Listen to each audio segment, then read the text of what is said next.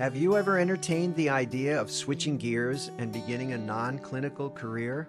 It's a growing trend among physicians, but regardless of whether you're just one to two years out of residency or have been in private practice for 10 plus years, knowing how to get started can be difficult.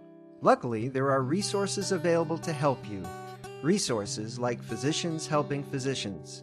Welcome to Clinicians Roundtable on ReachMD. I'm Dr. Andrew Wilner, and joining me today is Dr. Michelle Mudge Riley, founder of Physicians Helping Physicians. Dr. Mudge Riley, it's great to have you with us. Hi, thanks for having me. It's great to be here. So, to start, can you tell us a little bit about your background and training? Sure. So, like most physicians, I always wanted to be a doctor, or at least I thought about it for a very long time when I was young. I remember actually in fourth grade, I told my father that I wanted to be a doctor, just kind of out of the blue. And of course, he was very excited. And so that got me excited, and everyone was excited. And so onward it was to medical school and becoming a doctor. And uh, school came easily to me. So medical school was great. I enjoyed it quite a bit. But during my rotations, I couldn't see myself doing any one specialty for the next 40 years. So it was a little bit difficult for me at that point because you do have to choose a specialty. I ended up choosing pathology and started that residency and it was not a great fit. And as I was trying to figure everything out, I really kind of realized that I was in love with the idea of medicine and the science of it. And so that kind of started me on the journey of, well, what else is out there for a doctor? Now, you've uh, changed your career quite a bit by founding Physicians Helping Physicians. Share how all this got started and what the organization does. So, Physicians Helping Physicians was started accidentally. As I was trying to figure out what my options were for work and for my career, I dabbled in a few different things. I worked for a medical device company. I did go back to school to get another degree, a business degree, because I felt like I had a lot of gaps in my education. And then I found my way to corporate wellness. So during that time, and as I was getting into these different non clinical careers, I started talking about my story. And I reached out to the editors of Physicians Practice and asked if I could talk about my story a little bit. And um, they agreed. And so I wrote a piece and they liked it and it was published. And that really started a chain reaction of people finding me. I would write other articles. I would be asked to speak in front of organizations. And at one point, when there were over 50 doctors asking me for help in their own careers or career transitions, I realized I needed to have some sort of business here and what was it going to be called? And I thought of a bunch of different names and really very accidentally again, I stumbled on physicians helping physicians because I felt like, well, I'm a doctor, I'm helping other doctors. And so I think that's what I'll call my company. And that was back in the early 2000s. And it's been around ever since, over 13 years now. What my company does is help other physicians who are interested in exploring non clinical careers or in the actual transition into a non clinical career. So that involves everything from figuring out what kind of resume you need, actually writing a resume, translating your CV to a resume, knowing what sort of cover letter to use, or even if you should use a cover letter at all, how to network, how to reach out, how to find the jobs that you're maybe looking for, and how to wade through all the information that's out there, how to make sure that you're not uh, getting pulled in by something that may not be real or I mean, there's a lot out there on the internet if you Google non-clinical careers. So, um, so my company is really out there to help other doctors who are interested in a non-clinical career. Even in my own experience, I've encountered more and more physicians who are interested in non-clinical careers. Just today's copy of the Boston Globe, there was an op ed on doctor burnout. There's even a popular financial independence retire early or uh, fire movement on the internet, which uh, aims to get physicians out of practice and into retirement as soon as possible. Can you comment on what's driving physicians uh, out of medicine? Oh, yeah. There are so many articles like that. Uh, you almost see one every day when you're opening up your inbox or one of the periodicals out there.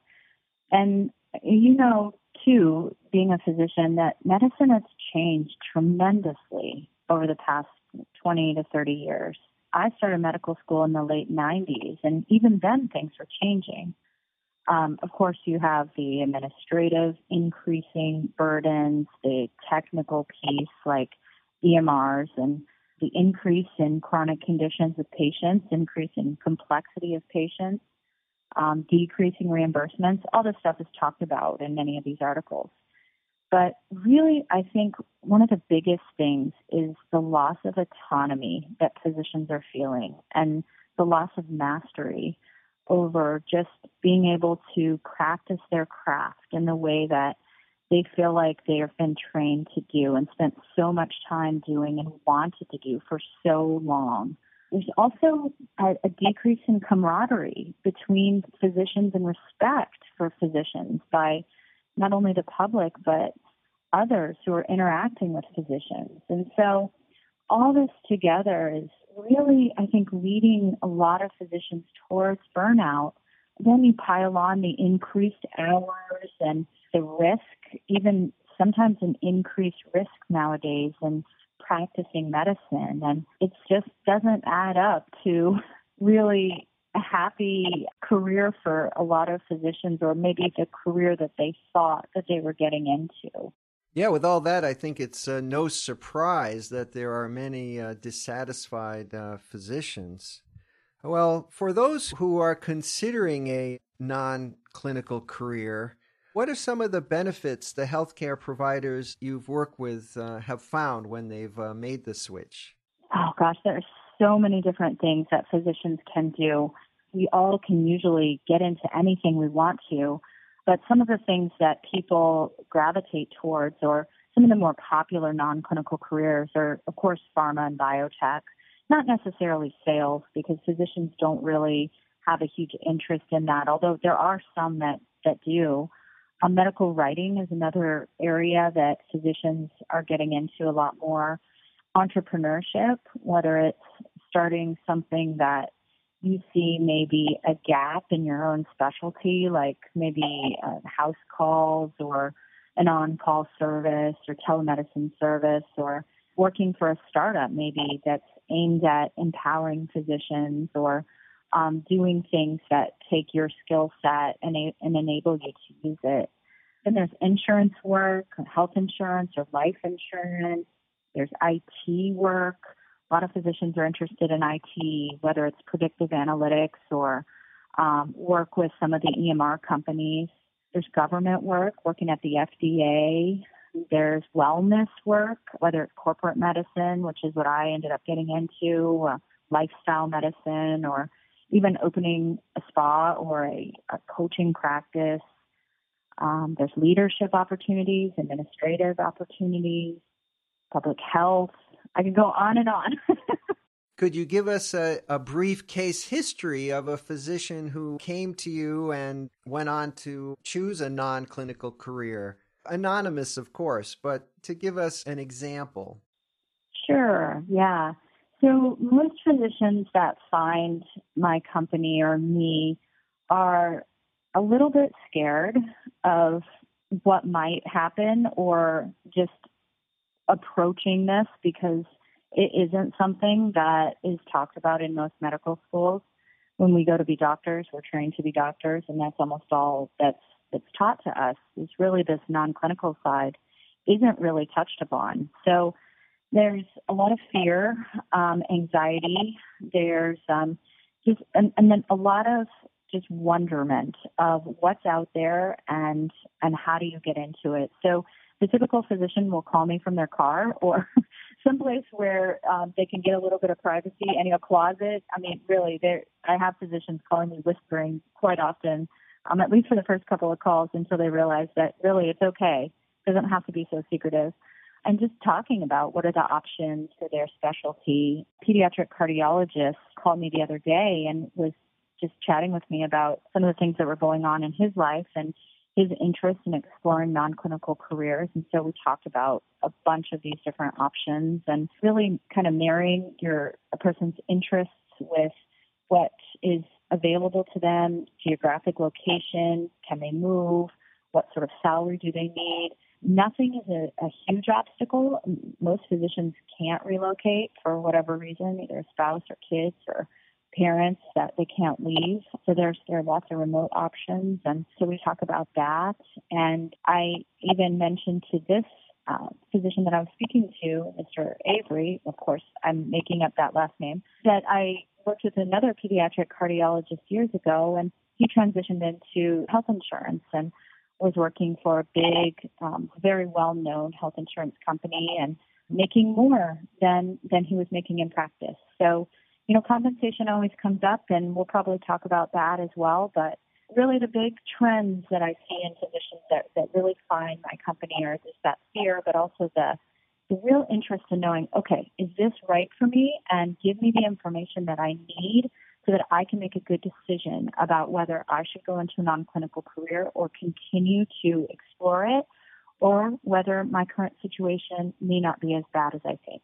That's great. For those just tuning in, you're listening to Clinicians Roundtable on ReachMD. I'm Dr. Andrew Wilner, and I'm speaking with Dr. Michelle Mudge Riley about Physicians Helping Physicians, a coaching service designed for physicians interested in exploring non clinical careers. Dr. Mudge Riley, earlier we talked about some of the benefits physicians experience by making the switch to a non clinical career. But what about some of the pitfalls that are encountered in such a transition? For instance, are there uh, compensation inadequacies physicians should be aware of? Oh, yeah, that is always a question that comes up. So, compensation can be an issue for sure for some physicians. Um, there's some very highly compensated specialties orthopedics, radiology, surgery, and often it is a little bit more difficult to find a non clinical career that will pay a comparable amount, particularly if someone has been out and practicing for 10 or 15 years already. The compensation changes, though, are often very positive for other specialties, pediatrics, family medicine, for example they often see the compensation increase in a non-clinical career. For every specialty, though, whether it's a highly compensated one like ortho or surgery or, or maybe one that's not so highly compensated, the great part about a non-clinical career is there's not as much of a ceiling as there is in a specialty. So oftentimes you reach that ceiling um, in your particular specialty, and that's it. Especially geographically, there can be these different pockets of places where you're just not going to make any more money. But in a non-clinical career, that isn't so much the case. So that's that's kind of a nice part about it. But definitely every situation is unique and different. You know, some of the other pitfalls, interestingly, the emotional transition. We train so long to be doctors. We put so much of ourselves into it. Lot, we put a lot monetarily into it, but it becomes really part of our identity. And so physicians really need to, to talk about that emotional piece of doing something where they may not be called doctor every day when they go into work. They may be called by their first name. The other pitfall that I often talk about um, with people is it, it is difficult to transition when you have only practiced clinical medicine, when you haven't done anything else. Not impossible by any means. That's part of why my company exists but it's hard to do it. It's hard to do it by yourself because we haven't had any training on resumes or cover letters or networking or all of those things that you learn about when you're in the business world or even really doing anything else. Sometimes we, we just miss that. Going to school, we just don't need to do it. So those are a few of the pitfalls that we talk about. You mentioned the uh, loss of uh, clinical identity. You've seen quite a few physicians now successfully make the transition from a clinical to a non clinical uh, career, how big a problem is that? Do they just kind of forget about it, or is it a nagging problem? What What do you hear in uh, follow up? Yeah, so the transition is never as hard as everyone thinks it's going to be. And part of that is because once you do transition, you realize how many other physicians are doing non clinical things. And we all kind of find each other. As you start to transition, you realize that there are other people out there who have done this already or other physicians that want to transition. And so part of the reason that my organization exists is to bring that support to everyone, that community aspect of transitioning and celebrating non clinical careers. But it really is not that hard to find physicians who have transitioned now. Things are a little bit different 20 years ago when I was exploring my options. But nowadays, because there's so many of us, we, we tend to kind of come together, talk about this, and we'll always be doctors. And we, we have that shared background. So it's kind of like the military. It's you come from a similar place. You understand training, the education, and just you have that natural respect for each other and and what you've been through, through in a transition. Well, before we wrap up, what advice would you give your peers who are interested in learning more about a non-clinical career? Yeah, the biggest piece of advice I would say is don't be shy. It is okay to talk about a non clinical career. There are a lot of people who may make you feel like it's not okay, or you may worry that it's not okay because you trained so long and so hard to be a doctor. But there are lots of us out there, way more than there used to be. And um, so just try to find some other physicians who have transitioned. Um, you can visit my website, there's lots of free resources there. Um, there are lots of different in-person meetings. I'm holding one in April in Austin. There are other organizations in this country that talk about non-clinical careers. And so if you just start looking and, and don't ignore your, um, just kind of maybe that burning question, you don't have to transition to a non-clinical career. You can just learn about what your options might be. And, and maybe that is will suffice. Or maybe you'll find a way to not only work in a non-clinical career, but still practice clinically. And a lot of physicians really feel like that's the best route for them is to have that diversification of their career. It really works for them. So um, lots of options. Don't be shy and don't lose confidence in yourself. That's some great advice for us to think on as we come to the end of today's program. Dr. Michelle Mudge Riley, thanks so much for joining me today. Thank you so much for having me. I'm Dr. Andrew Wilner, and you've been listening to Clinicians Roundtable on ReachMD. To access other episodes of this series, visit reachmd.com slash clinicians roundtable, where you can be part of the knowledge.